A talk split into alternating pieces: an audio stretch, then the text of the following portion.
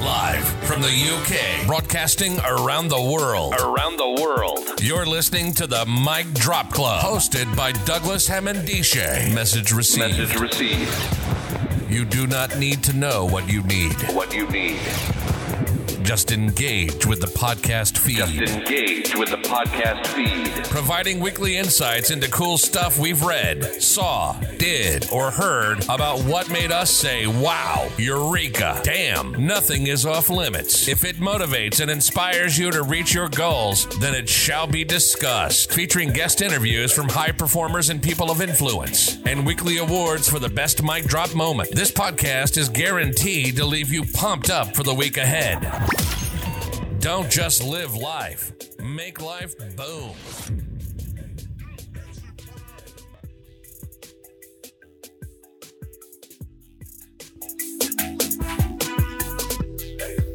Hi everybody, it's Douglas Hammond DJ for another episode of the Mic Drop Club. And today I'm super stoked. I'm super happy. We've got Andrew Rolf in the house that's going to come and share some knowledge, share some useful insights in around digital transformation.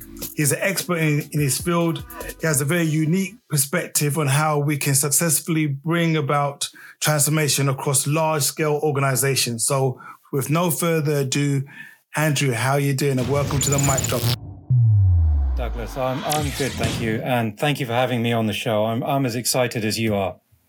Fantastic. And as the viewers might not know, this is our second um, attempt to get to get this show underway. Um, we have talked a lot off air, and your philosophy, your approach to digital transformation is truly um, inspiring, and it gives hope because there's a there's a human side, there's a human element to transformation that I see across um, industries that fail to recognize why that's important and they waste a lot of money. Millions across the whole board are wasted by not engaging the human. So can we just have a, a, a very quick recap in terms of first of all andrew what have you been up to and um, what kind of projects are you working on at the moment? So the type of projects that I work on are typically um, organizations who want to achieve more with the people they've already got. They're looking to grow their business somehow. So there are two times when people call me. They either call me when they want to start a transformation project, but they're not quite sure how to get started. How do they get everything organized? How do they build a business case? And how do they make sure they've got the right expertise on tap? And sometimes I'm called when people have started a transformation project and maybe it's not quite going the way they wanted, or they haven't got the outcomes that they were looking for, or there's a there's a sort of glitch in the system somewhere, and they'll call me to either help unblock the problem or to advise them on what they can do to to kind of move forward. The types of projects I've been working on recently usually have some kind of technology element to them. So it might be an organization recently who wanted to improve um, their sales performance. They wanted to grow their business, grow their revenue, but they didn't really have any systems to help them uh, to do that. They didn't have a um, any way to understand the strength of the relationships that they had within their business.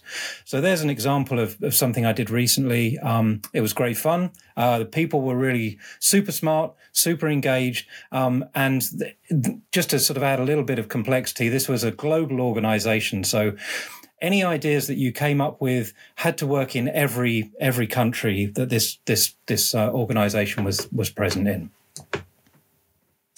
Brilliant, brilliant. And when we do talk about digital transformation, we're talking about, if you textbook de- definition here, it's a process of leveraging technology and digital solutions to Yeah. fundamentally change the way an organization operates, delivers value, and interacts with its customers and stakeholders. So typically, when you go through a digital transformation program at scale, you will end up having a an output that's completely different to its input. You're changing one state to a better That's- state, um, literally. So that's that that can be very terrifying for an organization that is forced to transform its services. Sometimes technology comes in um, at a time not of our choosing, and companies have to transform in order to um, stay competitive. What's your take on that? What are you seeing on in terms of how organizations approach the actual paradigm that is digital transformation? So the the point that you mentioned about creating value, I think, is a really important one to just dwell on. Often, um, you might be looking to just improve a part of your organization. You have a system that supports something that your company does, and you just want to kind of upgrade that system to be, you know, in line with the latest version. You know, it's got some new features, and that's fine. And that's a sort of an improvement, which is which is all good. And quite often, a, company can do that with their own staff, maybe with a few external, um, uh, uh, some assistance externally, but it, doesn't necessarily change the what their business does. It maybe improves it. Where I tend to get involved is when an organization wants to uh, change perhaps its business model. So maybe they want to move from a model that was based on advertising to a model that's based on subscription, or they find that there's other areas that their clients are looking for their support with, and they could add a completely new revenue stream to, to their operation. And these require maybe new capabilities, new people, um, new technology, uh, and new ways of going to market. So it can almost be thought of more like a kind of a reinvention of their business.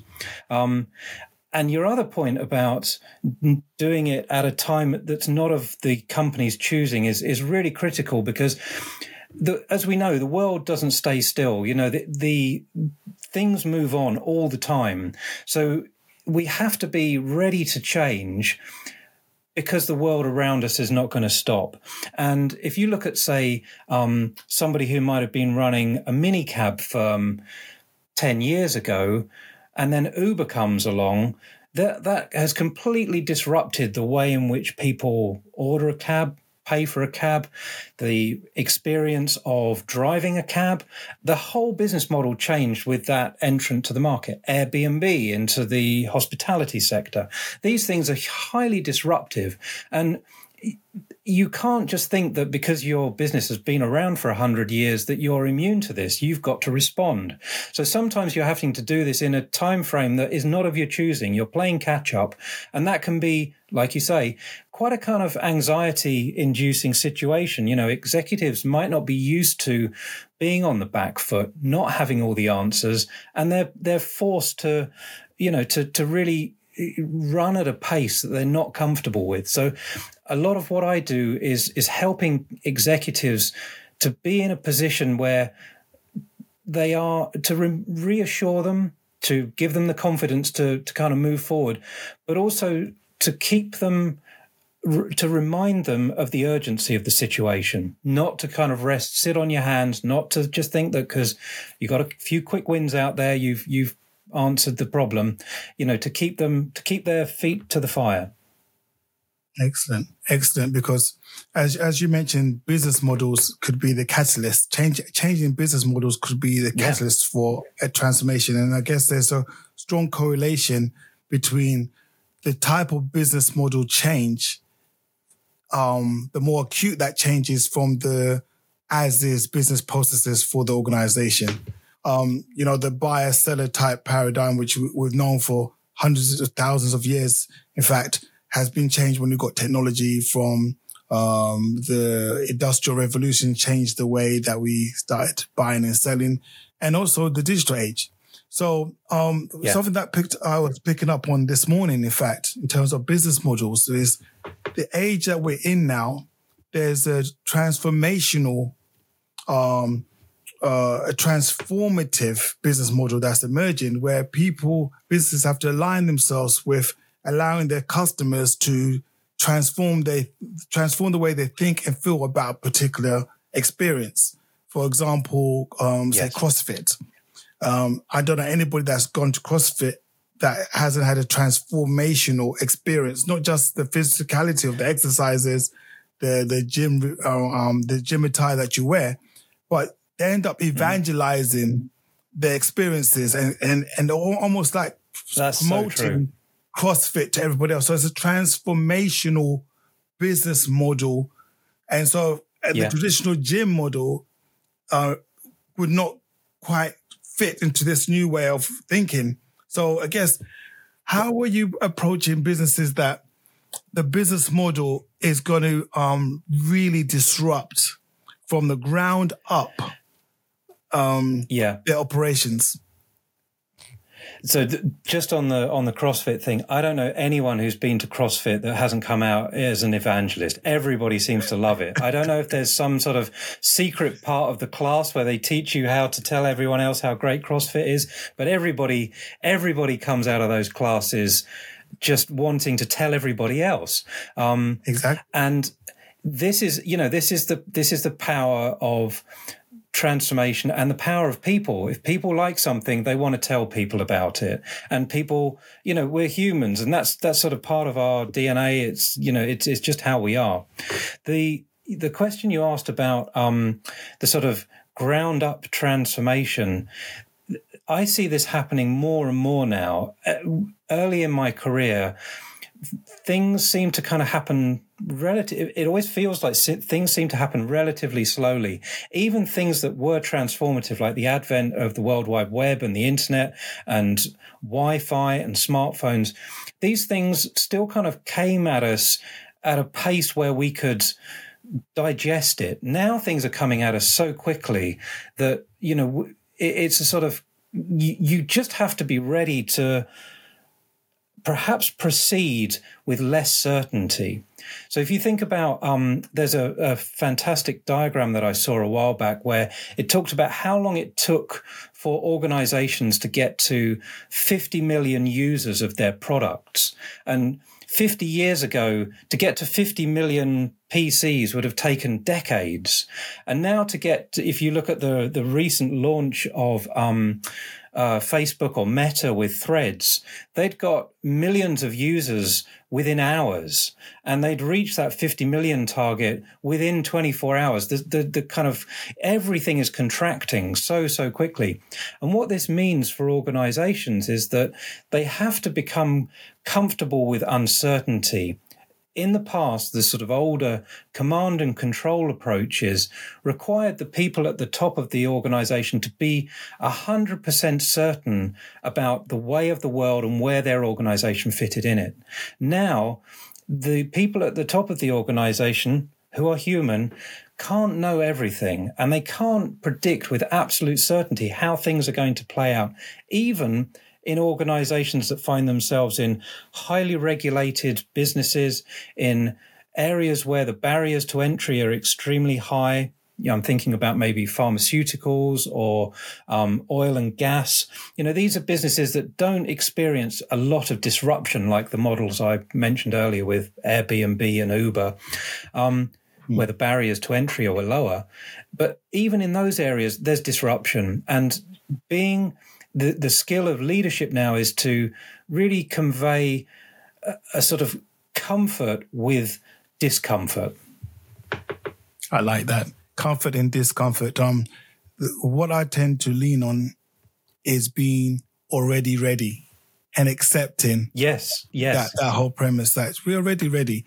And, um, cause you can't, you're right, you're right in saying you can't control all these variables. But one thing is clear that if we are truly talking about transformation and not iteration, there yeah. is a, a fear there in terms of capabilities and being able to perform at the same level when you're doing something completely yeah. different. We've seen that in health when medical records were becoming digitized and it was one of the biggest transformation programs where, you know, since NHS conception, everything was on paper.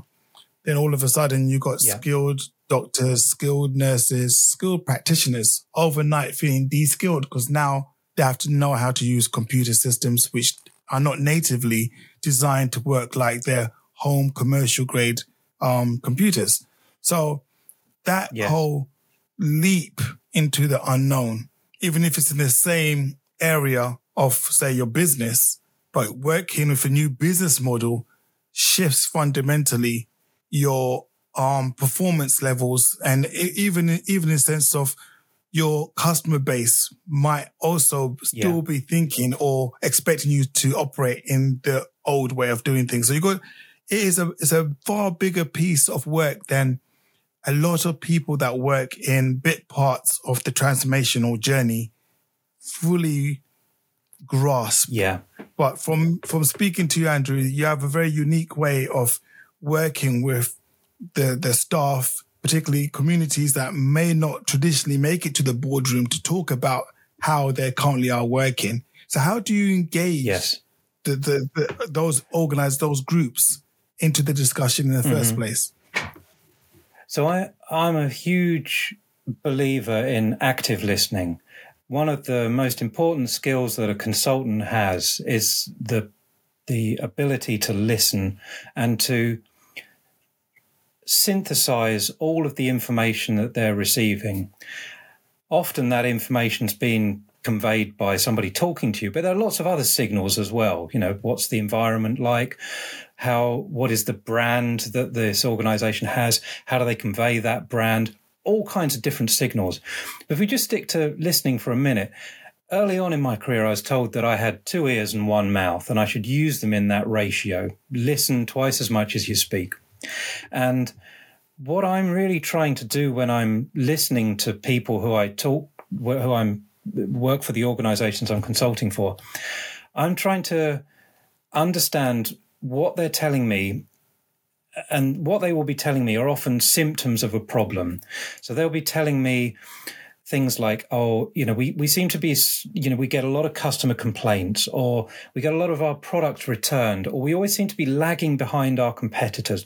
And these are all symptoms. And my, what I have to do is then really a bit like a doctor, try and diagnose all of that to work out what's the root cause, what's really at the heart of this issue here, and what's what's driving all of these problems. But people won't share with you all of this information just straight off the bat. If you just sit down with them and and ask them to tell you all this stuff, it's very rare they will. And that's because usually um, you're an unfamiliar face. You're you're somebody from the outside who they don't know. They don't really know perhaps why you're here, um, and they might be just scared about what the outcomes could be. You know, most people, when presented with a transformation program, their first thought is, "Is my job safe? Am I going to be okay?" So my my job is to try to reassure them that I'm there to help improve the company, and no matter what level of distress that organization is facing, you know, they they might be in a kind of a bit of a tough spot and everyone might know they're in a tough spot and your job is to try to find out all of the information that is within the heads of the people who work in that organization to make it better. So your your your language has to be about improvement, about um, growth, about opportunities. And when I talk to people, I'm typically trying to ask them open questions. So, not things that can be answered with a yes, no. So, a good example is tell me a little bit about your job. Um, tell me some of the things that you observe in the organization. What do you think other people think of your department or your team? Tell me some of the things that you think might improve the situation. So, these are all four simple questions there. The answers to those four simple questions, that could be an hour of me listening to what people have to say. And whenever I go to talk to any organization, people always have something to say to you. There's, they've always got some ideas. Nobody comes to a meeting and says, well, do you know what? That's the first time anyone's ever asked me that. And I really don't it's as good as it can be. Nobody says that. Yeah, that's that's excellent. And I was I was whispering there because I was trying to formulate um, something in my head. I had a conversation with um, an, an organization that's going through a big transformational piece of work, and what they are discovering first and foremost is a lot of the stakeholders that they're invited to have these interviews to talk about their role. A lot of them were not clear in their articulation of even mm-hmm. what they do. And um, one of them spoke to me and he said to me, he went home after work and his wife's friend asked him, what does he do for a job? And he couldn't actually mm-hmm. articulate it in a way that made any coherent sense. So um, sometimes we sometimes roles have titles that doesn't make it really easy for people to um, to explain in a way that doesn't require time. And I'm so happy, Andrew, that you mentioned it could take up to an hour or maybe even longer. So, Oh, how yeah. do you embrace even the silence? Because I guess some people need that moment to really think, okay, what do I do? Or what am I supposed to do? Or what was I, what that was I that- told I should be doing? Is oh my goodness. So we're into a really kind of rich area here. So often what people were hired to do if you look at their job description the thing that was on the advert is very different to what they end up doing in their in their in their day-to-day work. And there are lots of ways you can reveal this. So you can look at and most of us have experienced this where at some point in our working lives we thought hang on a minute. I, i'm just creating a powerpoint slide here. I'm just creating an excel spreadsheet here and i don't really know why i'm doing this. This this sort of feels a little bit abstract. I'm not really sure what value this is adding to the whole operation. And asking people to talk about what value they add rather than what they do is a really good way to kind of like split apart that that challenge. So when you ask people what value they add, there's there's two pe- there's they can fall into one of two camps. They can either be the people who um, their customers perceive as adding value. So somebody who creates the product or somebody who sells the product, those are usually the sort of value creators. And they're the people who often kind of swagger around the business a little bit saying, well, look, if it wasn't for us, we wouldn't make any money around here. So they, that's their kind of purpose. But then there are a whole lot of other people whose uh, work and their work is very important, just as important in support of those people. So if you go to the finance team, they'll say to you, well, look, we don't make the product. We might not even really understand that much about how the product is, is made. And we don't sell the product, but we're critical to how our cash flow position is reported, to how our investors are communicated with, and to how our payroll is run every month. So without us, you might think that we're not important, but if we weren't here, you'd miss us. So there's you can ask the question in that way. And to the point that you were just making about the friend trying to explain what they do, this is sometimes a bit of a kind of penny drop moment when you're talking to people because they've they sometimes through no fault of their own have sort of drifted away from where they really add value. They've sort of their ship has sailed slightly off course and they're ending up in a scenario where they're busy doing being busy at work lots of meetings lots of presentations lots of powerpoint lots of emails and the real core value that they add to the business is just not being tapped into and that can be quite a difficult conversation to have with people you know it can be quite frustrating for them almost a little bit like lying on a therapist's couch and saying, "Well, hang on a minute, I've I've sort of lost my way here." So you have to be respectful to that. Yeah, I'm I'm certainly getting that that impression that um, to get real value from these conversations um, prior to going live or prior to commencing with a transformational program, it's also important. So the heavy lifting has to be done Mhm. in advance. These conversations are, are not to be um, skipped. Skipping this step will mean Oh, no. booby traps further down the line. So in terms of Yeah. maximizing your skills, you talked about active listening. They say um, Mhm. communication's 80% um, nonverbal, isn't it? You know, Oh yeah, totally. yeah. So, so it's so in a sense, it's the things that are not being said that can also reveal so much more in terms of how does this organization operate? Um, what's its aspirations like? Um, more than Yeah. the actual spoken word. So how do you operate in, in that space where it's, I guess it's the, the area between the bars, you know? It's yeah. the, it's, yes. it's the, it's the uh, gaps so the between the notes. one of that's that again really good question so the the things that i'm aware of i talked about sort of assimilating information earlier and you can in, infer a lot from the environment in which your meetings take place. You could be in a boardroom, you could be in a really scruffy meeting room, you could be sat next to somebody at the end of their desk because they're busy doing something, you could be at a meeting room offsite. All of these things give you infer things about how um, important the, uh, the, the conversation is, um, and how you can put people at ease to, to sort of have that conversation. So one, you know, one thing that is a favorite of mine, I don't get to do this as much as I'd like, but um, one thing that I think reveals a lot about people is if, if you go and have a meeting over lunch or while you're having a walk somewhere, suddenly you, you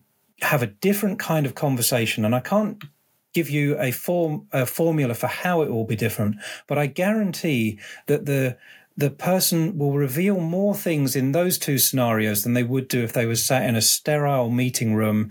They're watching the clock. Um, you know, all of the pressures of work around them, their emails and notifications are pinging off left, right, and center.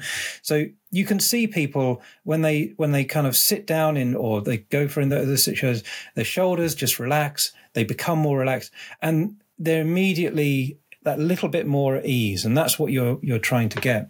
So I'm really looking for uh, all these signals about how they how they uh, where you meet, how they talk about their job, and essentially I'm looking for the stories that they tell. We've we've talked about storytelling. I know we're going to talk about that in a minute.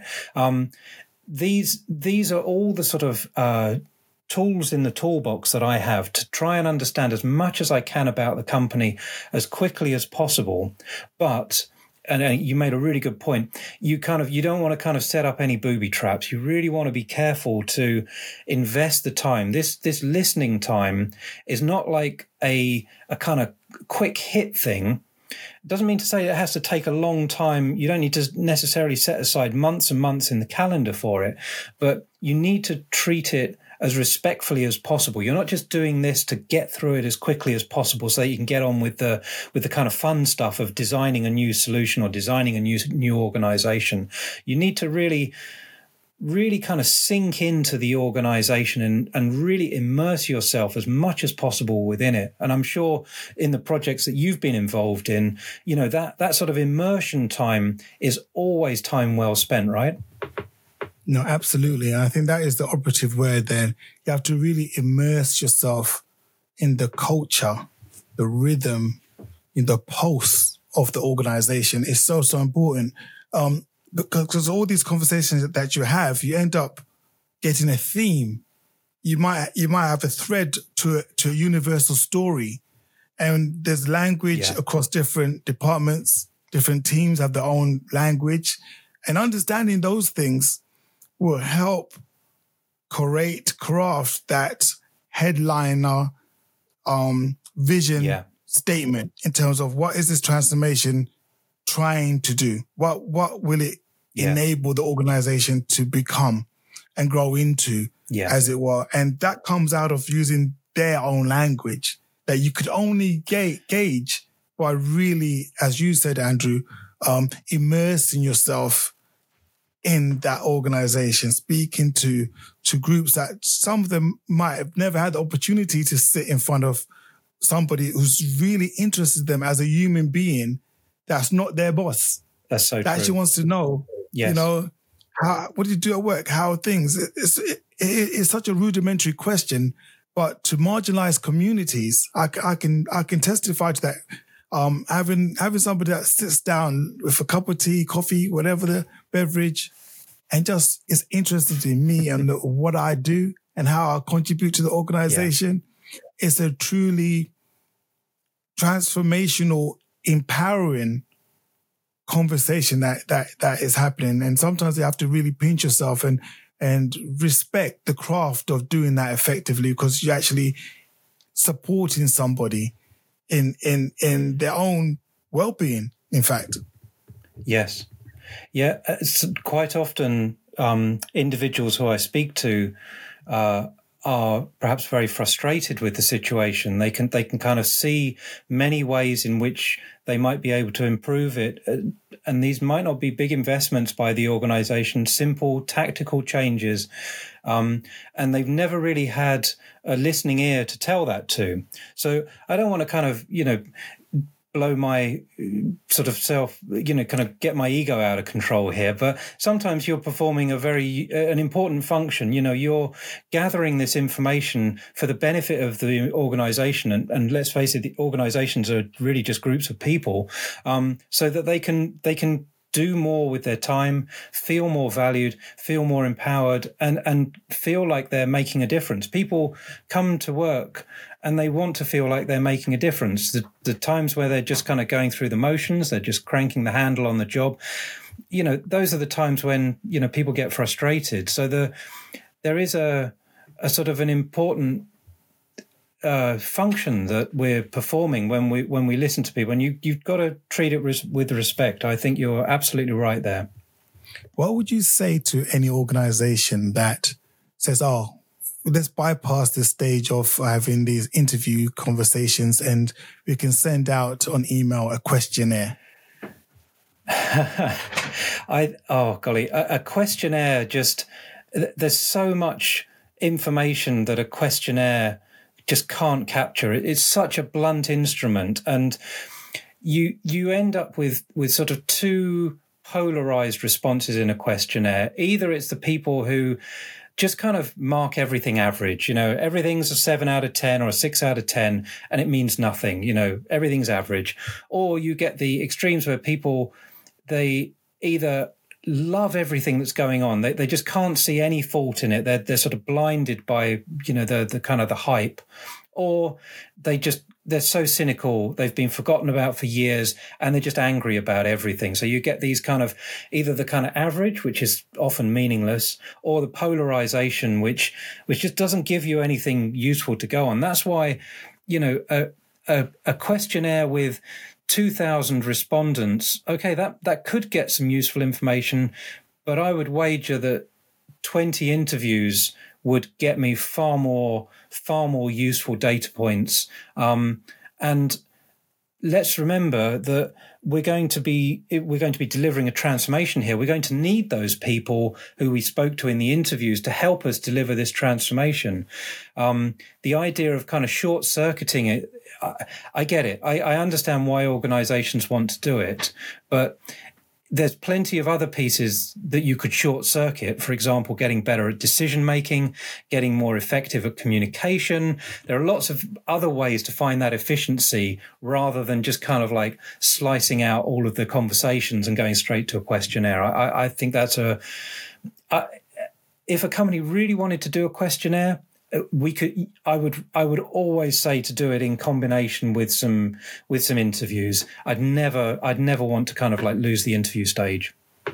No uh, no absolutely absolutely. And i've i've tend to find from experience companies that rely heavily on the questionnaire tend to have questionnaires that they kind of like massage the answers anyway. They're typically for organizations yes. that do not want the absolute truth that lends itself again for an, another another question in terms of how then would you um, when you get your findings from these interviews and if it doesn't go in a way that's expected by the board a difficult conversation needs to be had what's your experience yes. in disseminating the outputs from these interviews particularly if it goes against the the, the, the common understanding from senior executives so i think my, job is to play back to the executives what I've heard as honestly as possible. So I can't go in with a I can't have a sort of an angle. So I just I just select these types of answers because it supports the argument that I thought I wanted to make. I've got to be I've got to be as balanced as I can be.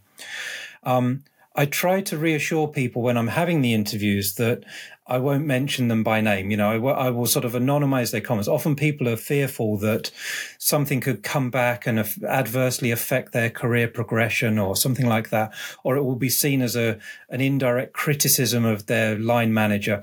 I'm not I'm not there to do that. The the organization can do that itself in other ways. I'm there to play back what I've heard. And in playing this back, you need to understand the art of storytelling. Quite often, the information will be given to you as a form of story. You know, um, I joined this company expecting to do this. These things happened, sort of an event happened, and then my job was made more difficult or easier as a result of it, that sort of thing. So you're trying to play back a story to the executive. And I, I learned a lot um, from understanding the way that um, film screenplays are created. So there are basically two forms of screenplay in, in Hollywood. If you ever watch any film, they will most likely fall into one of these. The first type is what's called the journey screenplay. A man goes on a journey. So Rain Man, um, Thelma and Louise, Good Will Hunting. The the the main character starts here. A series of things happen, and they end up there. Right, um, and that is a that I think works really well in transformation. The other type of story is what's called the stranger comes to town. So E.T. is the classic example, or um, Fight Club. Um, you know, Brad Pitt's character in Fight Club, or if you want to go back a little bit further, um, a film I uh, one of my favorite films with Paul Newman, Cool Hand Luke, where he's a prisoner. Um, he's he's kind of feels like he's been wrongly convicted of this crime, and in prison he just kind of rails against every form of authority, and often consultants seem to like the stranger comes to town. So technology could be like the stranger that comes to town. A new form of technology comes in, and that's the kind of the going to be the thing that changes the world. Or the consultant, you know, if your ego gets out of control, you're the stranger that comes to town, and it's all about you. But I, I think that's the wrong way to go. For me, the, the kind of man goes on a journey is really what you're doing with an organization. It starts here with some kind of challenge and problem, and a series of things and events happen, and then it ends up over here hopefully in a better state than when it started. That's not always true. Not all not all films end happily ever after. But that's kind of what you're trying to do when you're talking to a board. You want to take them on that journey you want to reveal to them that it's not all going to be plain sailing. There's going to be some challenges along the way, but you can prepare yourself for those challenges. And as a result, the organization will be better, stronger, more efficient, more effective, all of these kind of things that you're, you're trying to do. So that, that sort of storytelling, I think is really vital. That's, that's a really important skill. And that unlocked a lot of things for me when I started thinking about it in those terms. No, absolutely, absolutely, and we we share that uh, that approach. I'm a big, big, big believer in storytelling, and I was just geeking out as you were mentioning some of those films. um, um, so I, I, I, tend to use. I mean, just um, think of think of your favorite films, right? You think think of your films. I mean, once you once you think about these two things, you can't watch a film again now without thinking about, well, is it you know going on a journey or is it a stranger comes to town? And when you start thinking about some of the best some of the best executives happen to also be the best storytellers. You know, the Steve Jobs of this world, the James Dysons of this world. These are people who are great at crafting stories and Absolutely. That's what engages people. As humans, we are predisposed. We love stories. From birth, we're told stories at bedtime. We we grow up listening to stories, and that you think about the, everyone's got a friend who's just got that that sort of ability to craft a story that draws you in and you want to know what happens next. What's going to happen next? Absolutely. And this goes goes back to um, a hero of a thousand faces, you know, um, when it comes to storytelling. Um, so I use yes. Star Wars episode four and my position when I work in transformational pro- projects is to be the um, the Obi Wan Kenobi of the story. so, yes, my premise is I know, and I'm assuming Andrew that you're a Star Wars geek like me, right? I'm not necessarily at the geek level, but I know, I understand Star Wars. I get you know, it. um, I've got to be honest with you. The first the first three are my favorites. So I'm I'm from the yeah. generation of the you know the so Return of the Jedi so and all that. yeah, yeah. So that so that's where that's so I start with episode uh, episode four, New Hope. Obi Wan meets Yeah. Luke Skywalker for the first time. Yes. So Luke Skywalker would be the company that we're working for, the organization that Mhm. has to go on go has to go on this journey as you rightfully describe. There's has to be a villain in the story, and the villain Yes. in Star Wars is going to be Darth Vader. People need to know what is the, the compelling reason to go on the journey, the baddie, as it were. And Yeah. then. I guess our conversations that we have that you rightfully describe with the organization is to understand their pain points. So Obi-Wan Kenobi was a Jedi. He understood Luke's fears, concerns, and worries because he has Yes. gone through them himself. And yes. and also on top of that, Luke trusts him because he has something that Luke wants to become. And that's the Jedi, a Jedi Master. yeah. So so Obi-Wan's taking Luke on that journey through transformation, through his highs and Yes. lows, and being that um that confidant, you know, that Jiminy Cricket type character, you know, that Yeah. consciousness that that sticks stay on the right path. You can do this. You're like a cheerleader, uh, um, nurturing nurturing um Luke. And up until he blows up the Death Star, it, it means he's he's won that, that that episode at least Yes.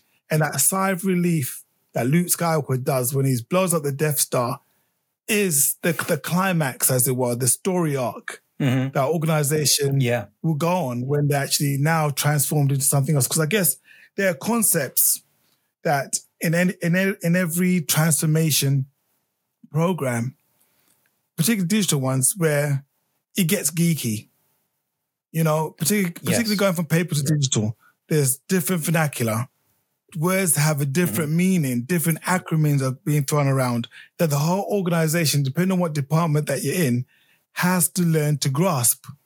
You know, Yes. so for, for basic, what's a mouse?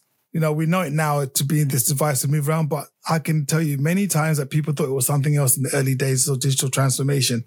But so a good story can help explain um, complex concepts that can, that come out from digital programs. Um, so that's where I see it, and also um, it allows uh, a better, a more, as you said, it, um, a more infantile way of looking at a problem, which is one of wonder and possibility. yes. You know, opposed to I- I mean, one of you- you said imminent danger. You said it. The the title of the of the film is A New Hope, and and that's what you know. The the tra- a transformation program has to be about hope. Um, even if you find yourself in quite a kind of difficult spot, you know, your maybe your products or your services are behind what the market is expecting. There are a new entrants. You've you know you've got to you've got to have hope that you can that you can sort of turn this situation around.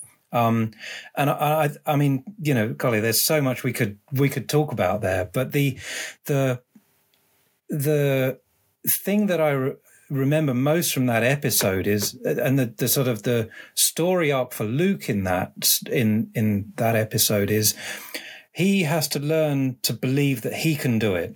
He and and this is what organizations what you're trying to do with organizations is to show them some kind of vision for the future.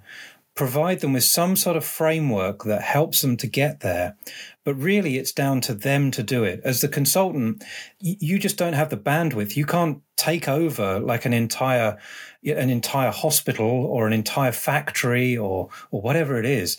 You you're dependent on the people who are there to buy into this story and to take it on and to and to go with it and to start to see some benefits. So the you know we could spend all evening talking about star wars but the you know there's there's plenty of times where it doesn't work out for luke right? It's not all it doesn't it's not all easy you know it's not it's not quite as simple that's the genius of the story there. Um but it's you are trying to harness the skills that the people already have their willingness and their belief in you as a as a consultant but in each other as a team that they can they can reach this new this this new position. You know you go from your as is to your to be the to be has to be something that is that is plausible but I, I kind of I mentioned James Dyson earlier, and what is plausible has is actually quite remarkable. If we think back to the early days of the COVID pandemic,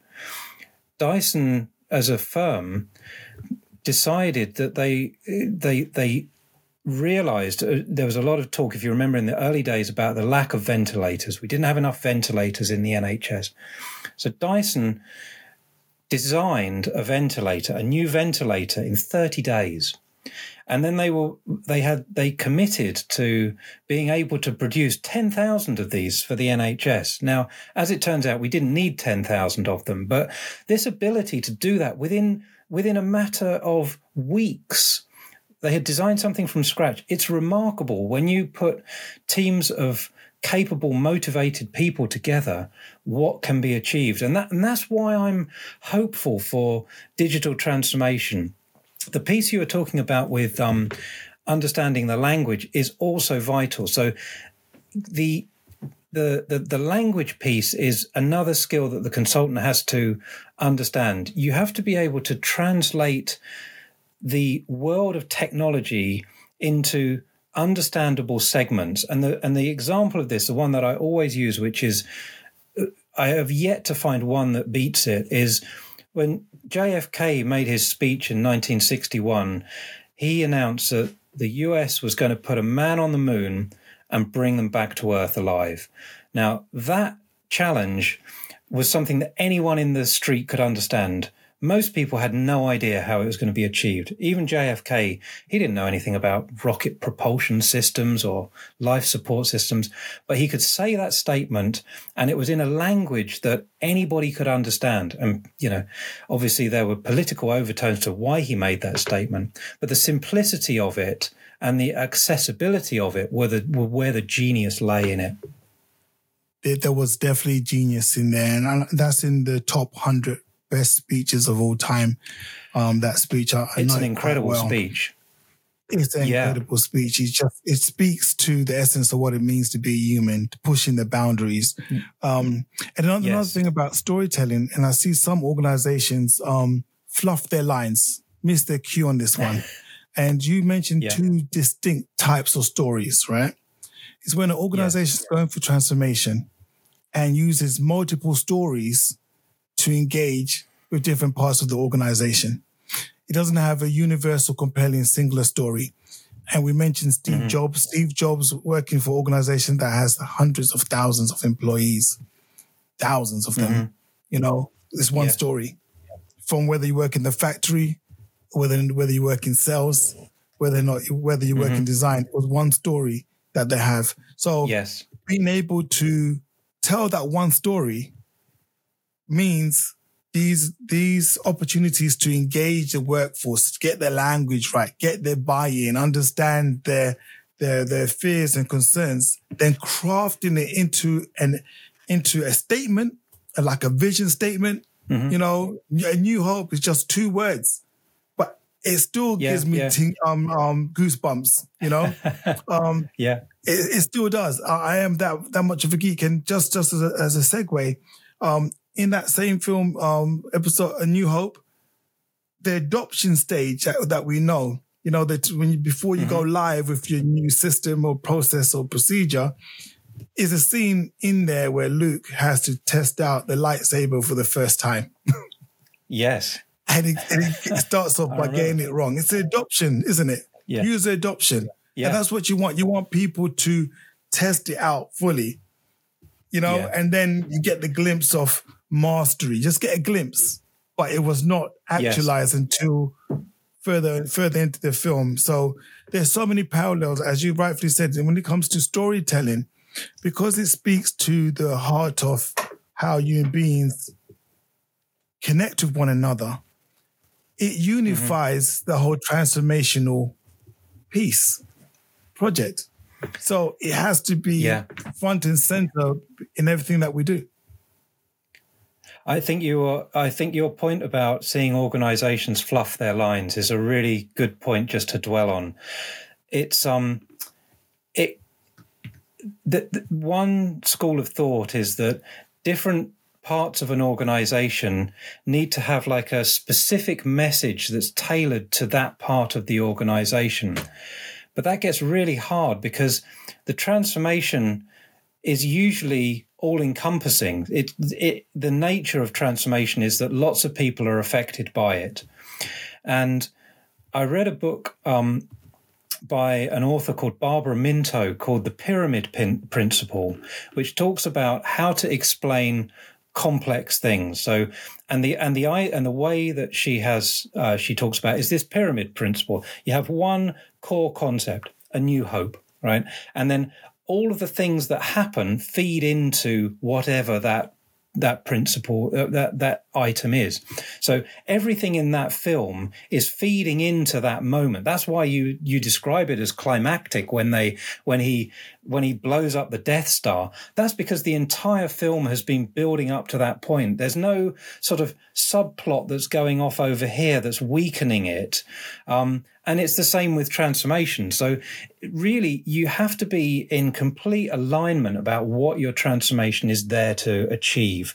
What is it that that to be is going to is going to feel like? And when we're talking about this, so quite often people talk about, um, you know, you're you're you're trying to sort of crest the summit of a mountain. There's a there's a kind of commonly used example, and you're down here at base camp, and you need to kind of get to here and then to here, and then you're going to have a shot at summiting the mountain if the conditions allow you to do so. The um the the the bit that's up here, the summit of the mountain, needs to be completely agreed upon, and and that's kind of where the the hard yards are. So in we talked about listening to people and how we would um, gather information. As a result of that, you're going to come up with some options for what you're going to do. It may not be clear cut as to how you're going to approach this, so you need to quickly get through those options and completely coalesce around something. And that can be really hard because some people might not be 100% behind the option that's chosen. But for the purposes of the transformation, they have to they have to believe in it. And yeah that's really where the skill of the consultant is because if they don't believe in it, what they'll do is they'll slightly modify the story, and suddenly you're kind of got two divergent stories that are being told around the business, and therein chaos reigns. So it back to the Death Star. If everyone didn't think that destroying, you know, the um, uh, destroying the Death Star was the objective, it wouldn't have got destroyed. If your company, if people in your company don't believe that this digital transformation is really what we want to try and achieve, actually, we're going to try and do something a little bit different and we're going to do that on the quiet over here and hope that nobody notices. Again you won't get the benefit because you won't have this pyramid principle. You'll have different people talking about different stories. And that's why the lines get fluffed. The story gets kind of watered down confused blended with another story you know and and you've got you've got people who are looking for leadership and clarity and what they're getting is confused mixed messaging and absolutely. Absolutely. And there was another um, part of the, the puzzle that we didn't, I think we might have even touched upon it when in the conversational pieces that you described was the stories, storytelling helps evoke emotion. Um, for yes. all the, the, the best transformational programs I've led on, I've known all the stakeholders have been emotionally connected and engaged in the program. And and for all the films that you've mentioned, the reason why those films are classics is because they are you are emotionally connected to the story. You want the protagonist, you want your character mm-hmm. to win, to triumph over all these adversaries um, within the story. So a single story, you don't want to build a tower, a tower of Babel, you know, too much languages, mm-hmm. too much complexity the, the transformation program is complex enough for us to deliberately go out to make it more complex in the way we describe it. So simple. Uh, back to Steve Steve Jobs' um um um view on things is simplify, simplify, simplify. Yes, keep it simple. Just keep it simple. Why do we need? Why do people need to know the, the, the hidden mechanics of why things operate and move? across across the circuit board when at the end of the day, they want to be able to to do one particular function with the device. As an example, they don't need to know all of that. Things are going to be coming into that their sphere of influence anyway. That's going to be complicated. They're coming. Yeah. So while we shouldn't be as um, transformational leaders um, promoting a culture where we're making things overtly um, complicated, and also it builds very quickly. It builds this barrier between us and the organization when we start using high level Yeah. language that other people don't understand. You know, it, it, Yeah. it just builds that power, creates a power dynamic that shouldn't be there. there's enough complexity out there already. If you think about all of the things that an organization is unable to control, there are way more things, way more unknown unknowns out there than there are within the organization. So, why make your job even harder by creating further complexity in the organization? A, really fantastic designer I worked with once said to me, Look, Andrew, there's one thing you can't add, and that's simplicity. You just can't add simplicity. So you've got to strip it away, strip it away, strip it away, and and eventually you're going to get to something that is the the right thing. The other thing you mentioned was um, talking about emotional investment and the the transformation projects that I've worked on, the best ones, the sort of the ones that I would consider to be my greatest hits are the ones where I've had a high degree of um, insight into the motivations of the people I'm working with. So rather than just what is it that we need to achieve with this project, I uh, I knew on those particular one assignments what is it that you as an individual want to get out of this project. What does this mean for you? It means a promotion. It means you're going to develop a new skill that will you know allow you to lead this team in a different way. You, it's going to allow you to um, tr- open up a new office in a new country, and that's been a dream of yours for the last ten years. All of these sort of insights are things that might not come out if you were just to kind of like list out the objectives of the project. So you're looking at the objectives of the people who are going to deliver the project, and that suddenly allows you to connect with them in a very different way. You're not only delivering the project, but you're I mean, it sounds a bit kind of grand and highfalutin, but you're helping them to deliver their own, you're helping to deliver their own goals, help them to achieve their own aspirations. And suddenly that gets you, suddenly you've found another gear to your car, right? You, you found that their level of investment is now total. They're completely committed to making this work because it's got something in it for them without being selfish. So that's, I, I, and you, you you don't always get that. That's, it's, I wish it happened more often. That eh, I know when it happens that the program that I'm or the assignment that I'm working on is going to really we're going to really get somewhere. Sometimes with the best will in the world, it doesn't happen, and and that's okay. You know, you can still do good, stuff, but when you get to that level, you you've really achieved something special. Then, Uh, I, I couldn't second that anymore, Andrew. And this is this is the holy grail for us. You know, we we Oh, approach yeah. these projects with that in mind, no matter how um, short or how long, regardless of the budget, size of organization.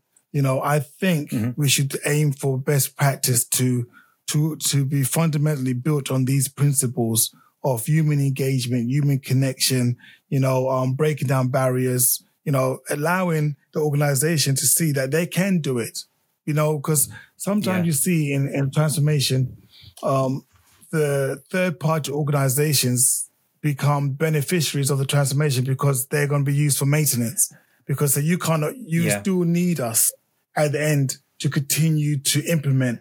But with the approach that you are, you're describing, and correct me if I'm wrong, it's all about empowering the organization to say you can do it.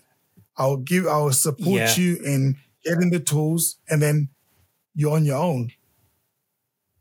and and that should from from a con- I suppose the mindset of a consultant is slightly different to perhaps the one of a software vendor. So for a consultant, really, your job is to get in, understand things as quickly as you can, uh, to as much depth as you can, come up with recommendations that you know can be implemented, help the organization uh, for as long as they need your help, and then to get out. You, you're not there to become part of the furniture. You really mustn't.